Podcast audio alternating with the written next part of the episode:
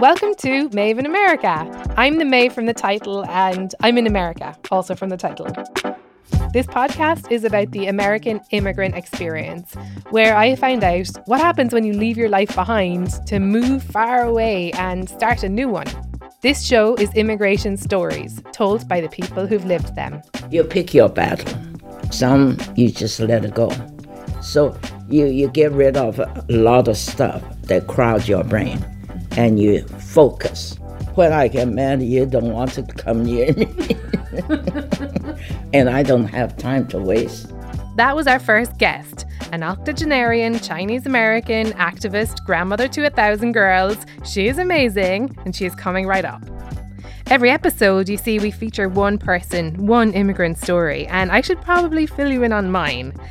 I moved here hoping to become America's answer to Rihanna, but I quickly discovered that Rihanna is America's answer to Rihanna. That's my struggle.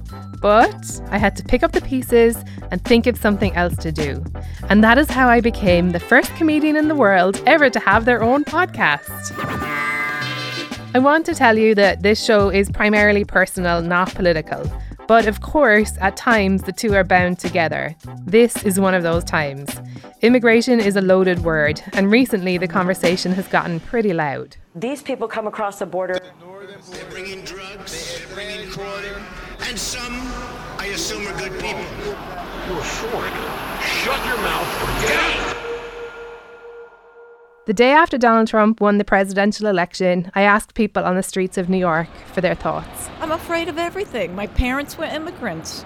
This is not a good time. He's a funny guy and he love Russia. I love him. There's just a lot of expectations of what might happen to the Latinos, but there's no one above God.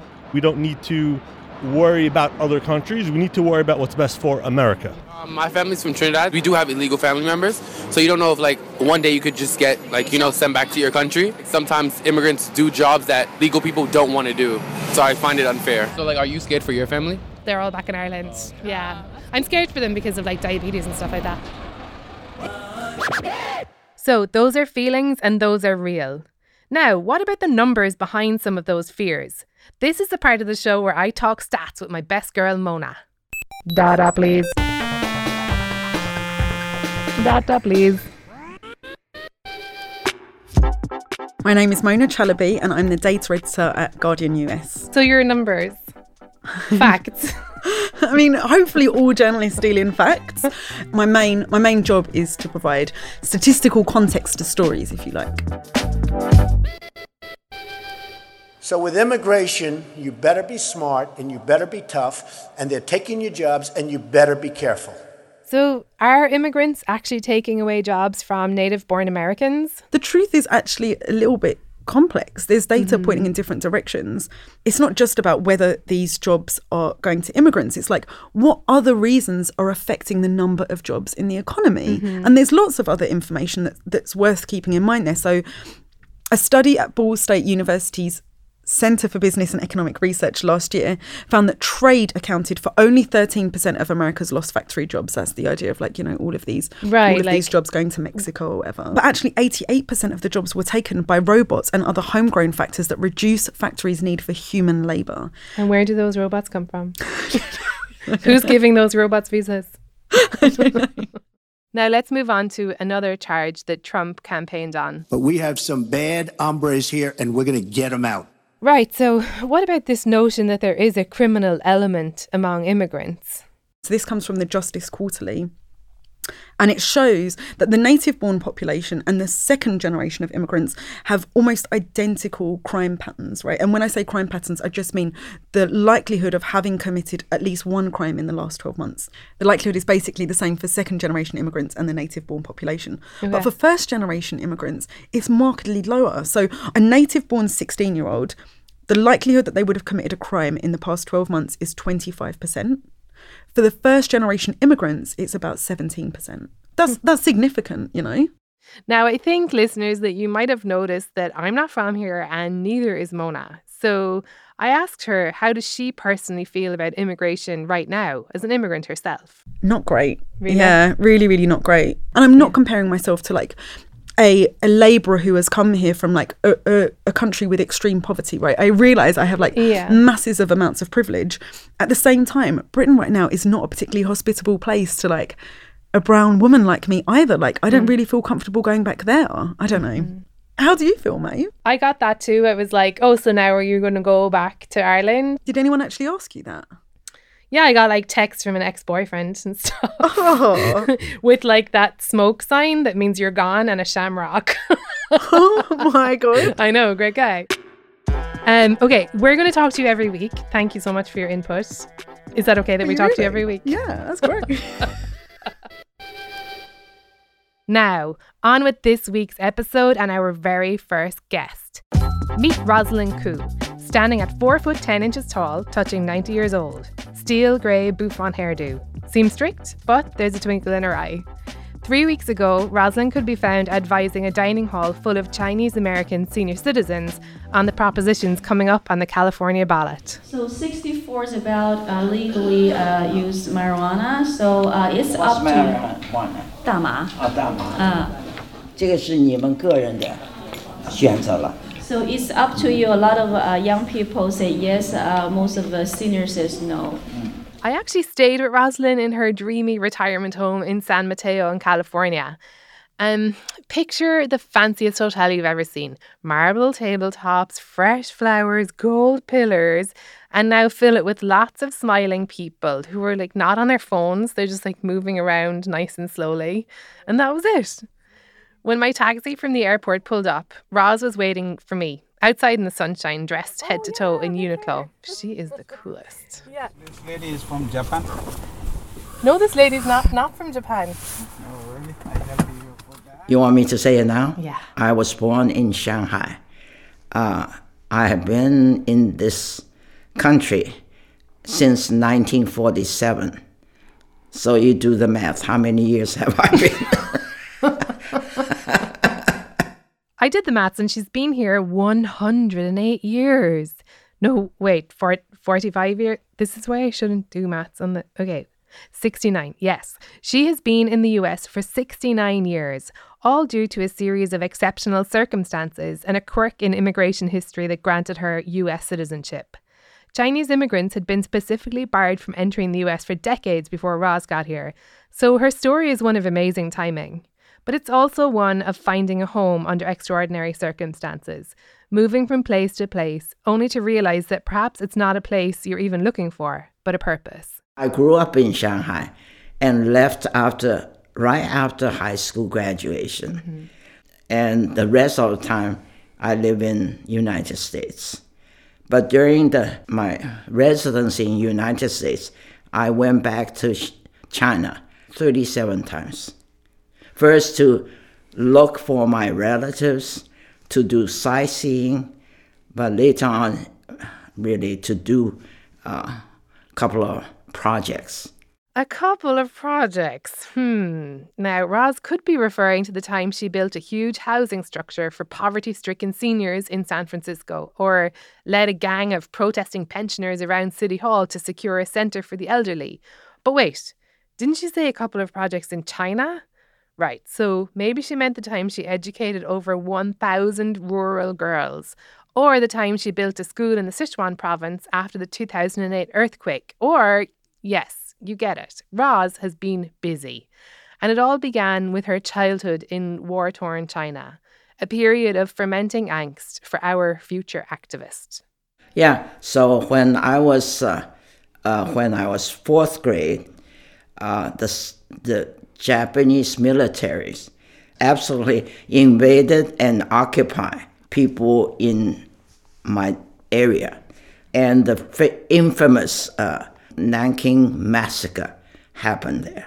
The Second Sino Japanese War began in 1937 and led directly into World War II. On the street, you know, constantly, uh, the political turmoil uh, happening, and so it's a period of great anxiety for for me. I mean, kids can feel it; they may not understand it. I was only ten years old. So you went from Shanghai. Who who went with you and what was your journey? So the four of us, three kids and my mom, and there was an escort who would take us into the interior. I remember uh, in the inn, uh, we we had to uh, rest for the night, and the sheet was bloody uh, from wounded soldiers, and for for me it's uh, really freaky. we also brought in a maid. A maid went with us, but the maid died, uh, acute appendicitis, in, in Chongqing. And so one day I came home. Uh, there was a, a, a coughing, and Oh no. and the maid. Because there was no hospital? None. None. Nothing was familiar. And the dialect was totally different. Chongqing, it was a very primitive area at that time. No electricity, we used candles. And they have rats, big rats, and scare me to death. It sounds like New York City. You're right. Chongqing was a shocking contrast to Roz's previous life of privilege in Shanghai. After a year there, the family returned and Roz went back to her prestigious Methodist school, the McTyeire Girls' School. The Methodist missionaries didn't press us on religion. Their emphasis is develop you as a whole person. We have a motto, it's called live, love, and grow. She loved it there, but it was a difficult time with the war raging on outside and adolescence inside. Well, I was very restless. I was a teenager, so I got into all kinds of mischief, or I almost got ex- expelled because I, I was disobedient. when I was uh, seventh grade, I just walked into my mother's bedroom and made the proclamation I shall go to the countryside and help the poor. And my mother said, Go to school, study hard, and learn how to pick up after yourself first. what can you do? You don't even pick up after yourself. I get that. I mean, I was lucky enough to have a really peaceful childhood in rural Ireland, but I was a restless teenager too.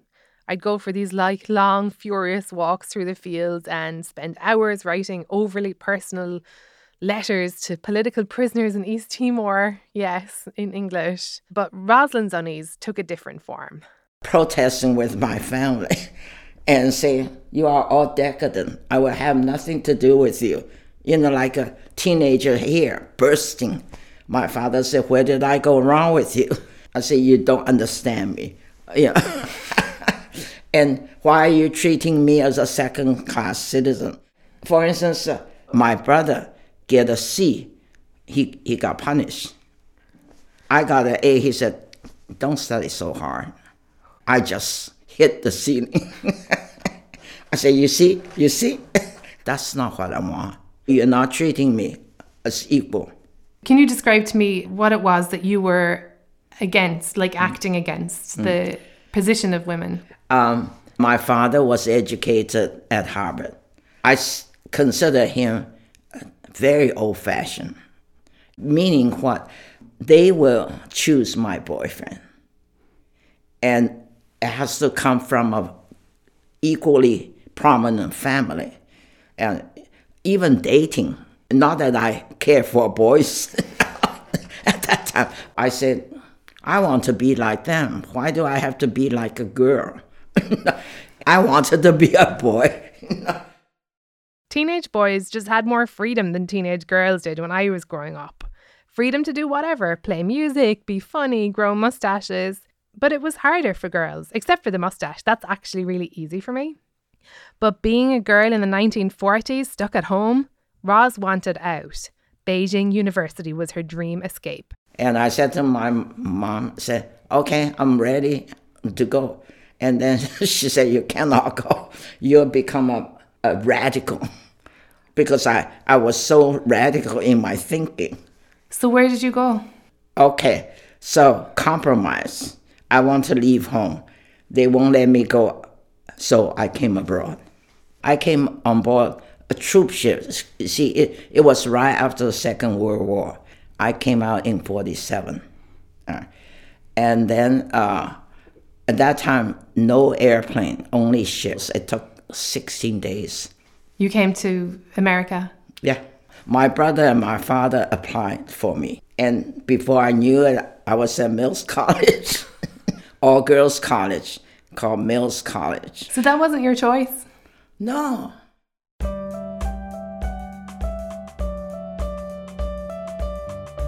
1947, and our disappointed heroine arrives in Northern California to begin her studies at Mills College, a prestigious all women's university in Oakland, California.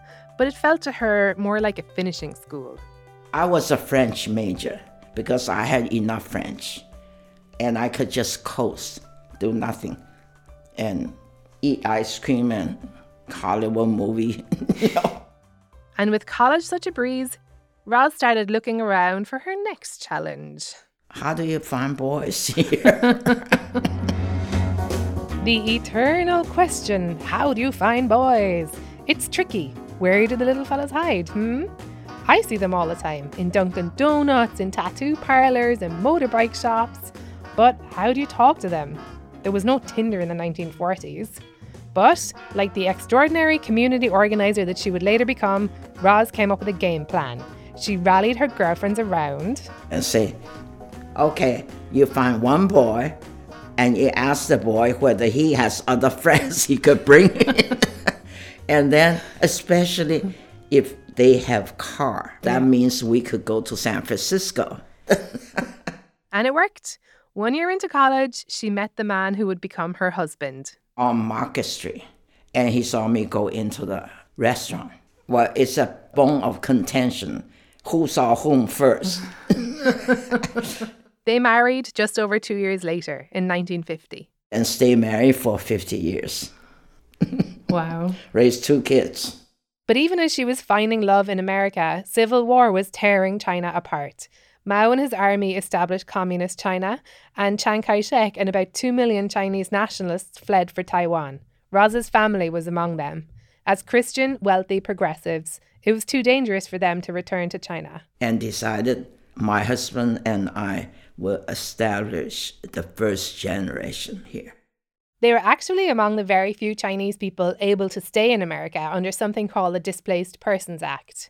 I had actually never heard of this, but lucky for me, I've got a full deck of context queens to call whenever things need clearing up.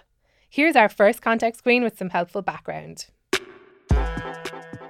So, my name is Erika Lee, and I teach immigration history at the University of Minnesota. The Displaced Persons Act marks this in between stage of the United States uh, moving from a period of great immigration restriction towards a slightly open door.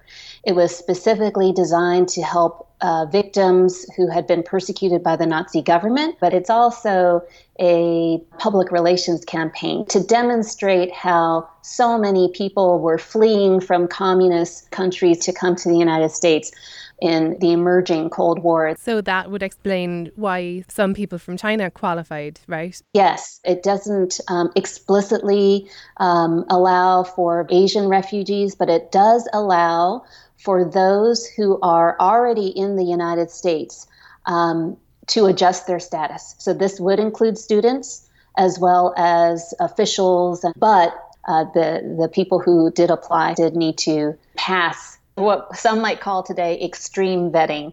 As students, Roz and her husband qualified for citizenship under the Act, highly unusual for two Chinese immigrants at the time, because for decades before that, Chinese people were actively banned. The, the Chinese Exclusion Act was passed in 1882. It's the first time that the United States bars an entire group based on race and class. It sets in motion uh, so many dramatic changes in immigration law that we still live with today. The origins of um, immigration officials, detention practices, green cards. Uh, it also set in motion the closing of doors to all subsequent Asian immigrant groups so that by the 1930s, Japanese, Korean, South Asians, Filipinos are all exclusively barred from the United States. Considering how many white people from Europe were flooding into the US from the 1880s to the 1930s without any such restrictions, my clever detective brain couldn't help suspecting some kind of racism at work. Could it be that immigration policy is sometimes race based, even here in the land of the free? Surely not. It clearly um, has a racial component and it also has a class component. So the Exclusion Act explicitly bars Chinese laborers. Chinese immigrants are seen as undercutting uh, the wages. They're automatically slotted along the lines with African Americans and American Indians as inferior peoples, not worthy of American citizenship. I asked Professor Lee about how this law ended, and she told me that basically it's sort of like you know, you break up with someone and you're really mean to them, but then there's a huge spider in your bathroom and you're terrified and you call them up and you need them really bad and then you ask them back. Those were not exactly her words. What she told me was that World War II happened and suddenly the US really needed China. It is highly hypocritical of the United States to turn to China and say, You are now our ally. But we just don't want your people to come to the United States. you know, so it, it's mm. um, Franklin Roosevelt says we made a historic mistake and then we're going to repeal the exclusion laws. But China's quota was actually only 105 persons a year. So yes, we get rid of this law, but America is still essentially, you know, closed to most Chinese immigrants. Thank you so much for that. You're welcome.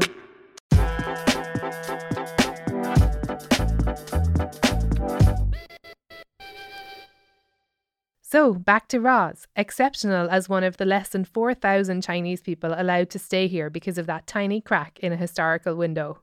Cut off from China, both forced to and lucky enough to make the US her home, Roz didn't dwell on it for too long. She just got to work. When I got married, I decided I really would have to be very serious about our lives. I wanted to become part of the community or society and staying home just wasn't going to do it. So let's speed right up, the way I imagine real life does when you're working hard, moving up in your career, being a parent, gradually becoming an absolute boss. Roz got her first job as a telephone receptionist at a non-profit. I didn't realize that people can be so rude. Moved on to pick up skills as a legal secretary, then departmental administrator. You know, to me, it's on-the-job learning and she did it all with style. I was in my Chinese dress, high heels Chinese dress. Before finally landing at a struggling architecture firm in San Francisco. The office is strategically located. I could just see all the all the amenities for me. And all the restaurants, all my friends on Montgomery Street. And so I said, I'll fix it for you. Whatever it is, I'll fix it for you. And she did fix it. She worked to make it one of the 500 fastest growing firms in the country, in spite of an overall industry dip.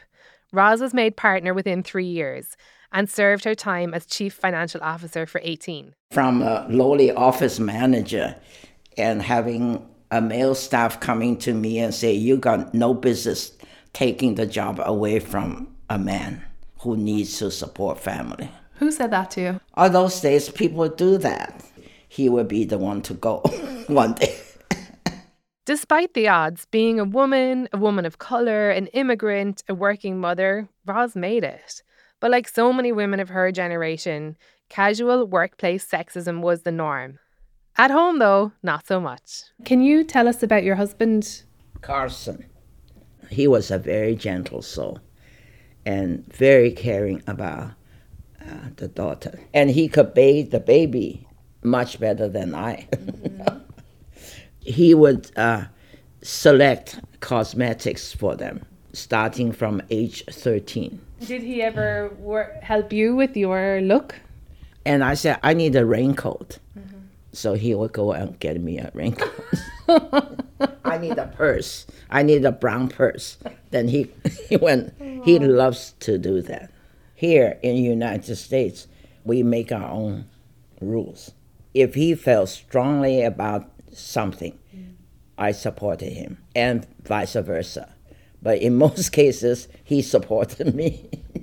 Roz never remarried after Carson passed away in 2000. Can I ask your advice about how to find such a good husband? Well, it took me two and a half years to psych him out. I, I try watching him dealing with animals. Is he kind to the animals? Starting. Oh. Okay. And dogs and cats. I love that idea. So maybe a good recommendation if you're wondering if you should marry somebody is get somehow get a kitten near them.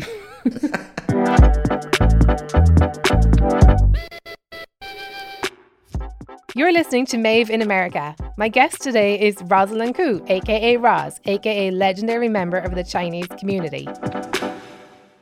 We've heard about her childhood in occupied Shanghai, her years as a business executive, all of which lay the groundwork for a dream that she'd had since childhood, and the reason she took early retirement. Roz threw herself into online gaming, playing Diablo 3 for hours on end in her darkened living room. No, she didn't. Ugh, of course she didn't. We're dealing with Roz here. Remember Roz's early childhood dream to go and help the poor? Well, when she finally got to go back to her beloved McTyeire School for Girls 30 years later in 1977, she got her opportunity. Uh, it's total devastation Mm. because they just came out of the Cultural Revolution and and just you know, the spirit was broken. All that time Roz was living her life in California, China had undergone Mao's Cultural Revolution, a time when over a million people were killed and schools and universities were shut down and teachers humiliated. Trees dead, flowers dead, uh, doors off hinge, and no one studied. Was anybody there that you knew? Uh, I was uh, given the opportunity of visiting my principal. She was she was there 30 years later. She made she it was there, and she was so worn out, white hair and bent back. She and I would walk on the campus, Mhm. and I said, "How could this happen?" And she, she shushed me. She said, "Mm, "Well, we are okay now." They Mhm. said, "Okay now." Roz couldn't stop thinking about her old principal and ways that she could help out. She returned the following year. I said, What do you need? You want a science building? I will equip the building. And is the school still running today? Oh, wow. Better, better than before. Really? Oh, yeah. They build new buildings, and our old buildings have become a registered landmark. Really? Oh, oh, yes. I said, Good thing you did not expect. Now I can do things for you. Because once she started helping people, she couldn't stop. She was so, so ready. In hindsight, my 30 years of working really prepared me for the next 30 years because the skills I gained financial, uh, about people, about defeat, how do you deal? Can you tell us how to be an activist when you're in your late 80s? Well, because I have the time and the experience, and I get angry. in the younger days, I'm concerned about my job and, and, you know, did I offend? But in, in my old age, it doesn't matter. I often feel angry about the way people are treated, but I feel helpless to do anything about this. You pick your battle. Some, some you just let it go. So you, you get rid of a lot of stuff that crowd your brain and you focus. I'm interested in social justice. So when you abuse uh, someone who is uh, vulnerable, then I, I get mad. when I get mad, you don't want to come near me. and I don't have time to waste. And if charity begins at home, well, she went all in back in San Francisco. I started my involvement with Self Help for the Elderly, which is an elder care agency for low income seniors. Self Help for the Elderly was originally created as one of President Lyndon Johnson's War on Poverty programs. and many of the impoverished Americans self help served lived in Chinatown. Chinatown is uh, six square blocks at that time, and the poor seniors live in basement or live in top floor and couldn't walk down. And your room is nine by eleven, and one bed in the room, ceiling coming off because of leaks. Hello? Hello, doctor. It's Maeve Higgins. How are you? I'm good. How are you? That's Min Zhou, sociologist at UCLA and our second context queen. This lady literally wrote the book on Chinatown, and I was excited to talk to her. Possibly too excited. One of my first visits to New York, one of my favorite things to do was walk through Chinatown. And it felt so special to me, and it felt like the closest I could get to actually visiting China, which I've never visited. So it's interesting that that you you feel you you went to China when you arrived in Chinatown, but when I arrived in Chinatown, I felt that it wasn't China at all. It was like something I saw in the movie set in a movie, like in the 1920s. I just want to mark the kindness of Professor Zhou in not totally taking me to pieces for my exoticizing eyes. Ugh, yikes. Another myth Professor Zhou is keen to dispel is that Chinatown is a ghetto. The immigrants, they move into Chinatown and gradually they move out. Uh, so, so I, I didn't see Chinatown as a ghetto at all. I thought hmm, Chinatown may be a mobility engine to move um, the new immigrants into uh, their new homeland. That said, not every immigrant is able to harness this mobility engine, and inevitably some will be left behind. These are the people that Roz Koo came across in San Francisco's Chinatown the elderly and the poor. And so, when the, when the federal government gave them the money to build a multi unit project, I said, I can do that. You know, yeah. what's so difficult about this? But things got real hard real fast. First, you have to have approval from the board of supervisor. And I was shot down. Within minutes, I didn't even know what hit me. At the same time, there was opposition from the community. It's a Caucasian, very politically connected, wealthy, and lives in a, a marvelous view. You, you devalue my property, okay? And it's not just Caucasians, Chinese also uh, living in the wealthy neighborhood say you are blocking my view. Actually, we are not blocking, but just the idea of Chinatown little old lady with a bag and wearing a knitted cap is shame on their neighborhood. And they say, why you must go back to Chinatown. You cannot be here. But the R in Roz stands for resilient. I mean, it obviously stands for Roz too, but you know what I'm saying.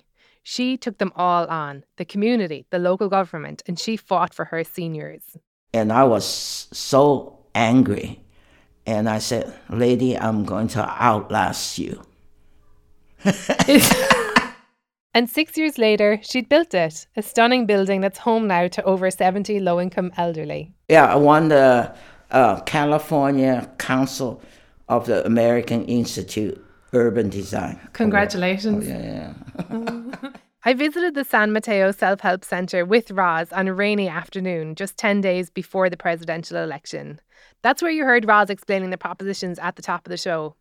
This place is gorgeous. It's set in a beautiful garden. There's a pond full of koi fish, and by that I mean fish that were very, very shy. Oh, and there was dancing in the centre. A lot of dancing, specifically crunking and twerking. No, sorry. I mean jitterbugging. There was jitterbugging. There's one cat you all should know. Sits every place he goes. I'm John Horan. I'm Ellen Jie. Let's see, we just found you dancing in the room. Is this something you do together regularly? What's the every every Thursday morning they have a class. Yes, the center is my place to to all the activities. I'm Chinese American. I come came from Hong Kong. When? 20 years ago. 21 years ago. 21 years ago. Yeah. I'm Irish Welsh. Irish Welsh. wow. That's an unusual combination. I'm 82. And how did you get involved with the center? My son uh, was has has had a severe disability, so we hired a lot of attendants, and this was at the time of Tiananmen Square. Okay, so there were a lot of illegal Chinese here at that time, and they were so good to my son. So when he was dying, he said to me, uh, "Do something nice for the Chinese." So I volunteer here. I pour, get money here, and, and so on and so forth. I'm here often. Yeah. Yep, I am currently pitching a 24 part series about John and Ellen, the two jitterbugging friends. Actually, there is a super cute video of them dancing on my Instagram at Maeve in America. So have a look at that. But don't steal my idea. I also spoke to some ladies. One was in an apron, one was in a blazer, and they were gathered in the dining hall, ballots in hand, to listen to Roz. It's your first time voting in any election? Yeah. 第一次，对对对，Congratulations. Yeah, thank you. thank you. 英文啊，另外一个又唔 If I didn't come over here, I wouldn't have uh, had the chance to vote. Uh, it's only because coming here, uh, people tell you about this, so I start thinking about it. And besides, I don't uh, read English, so it's hard for me. So, but over here, there are people helping you out. And the power of the vote can be a very positive thing. It isn't always protest. Power of the vote is give our representatives a sense of what it is that we could do for, for the city. I say, library, you want to, you want me to help you uh, raise money? I'll do it one night, two hundred fifty thousand. I can do. You You sound like Kanye West. Roz is an advocate for a wide range of causes outside of the Chinese American community, too. To this day, she contributes to environmental sustainability projects, and when I visited her, she was reviving a music club for kids. And she's won multiple awards for her other community service. Do you feel like that was what you wanted to achieve? Did you I know? Going to the countryside to help the poor. I still don't know how to pick up after myself, but no matter.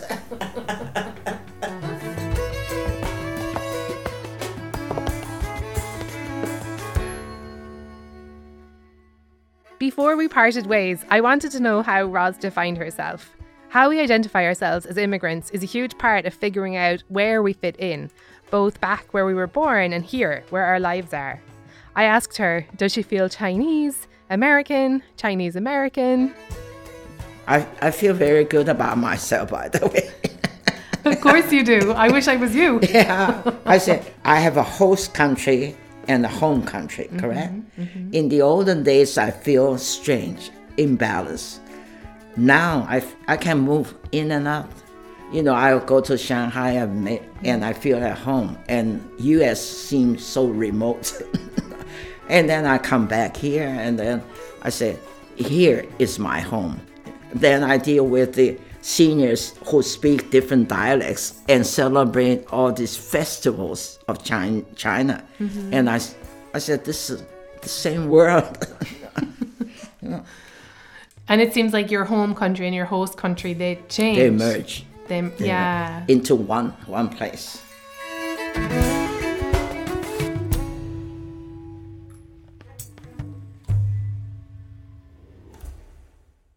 Well, that's it, our first show. Thank you for listening. We've got a great season ahead, including a second helping of Maeve in America coming later this week. It's a special episode for Thanksgiving, the most American holiday of them all. Thanksgiving is the only time of the year where you and total strangers will just talk about food you're going to eat. You know what I mean? Like you don't normally just talk about like like the different ways you can make sweet potato sweet. Maeve in America is a joint production of Pretty Good Friends and First Look Media. This episode was produced by Stephanie Tam with help from Liz Coe, Julie Smith Clem, Erica Romero, Matt Chiltz, Shawnee Avaram, and Pat Mesiti Miller, who wrote our theme music. This show was engineered by Ted Muldoon with music by Sending Letters to the Sea and This Is How We Fly. Huge thanks to Lital Molad and all the First Look Media team. Subscribe to the podcast and come visit us on Facebook, Twitter, or Instagram at Maeve in America, where you'll find tons of photos of and information about our contributors and guests. And can you do me a favor? Please send this show to someone you think might not normally get to hear it. That's it. Thank you so much for listening. More to come later in the week. Is there anything that you would like to add that we have missed? No, I'm not done yet. what are you planning? You know what I want your next project to be my life. Yeah.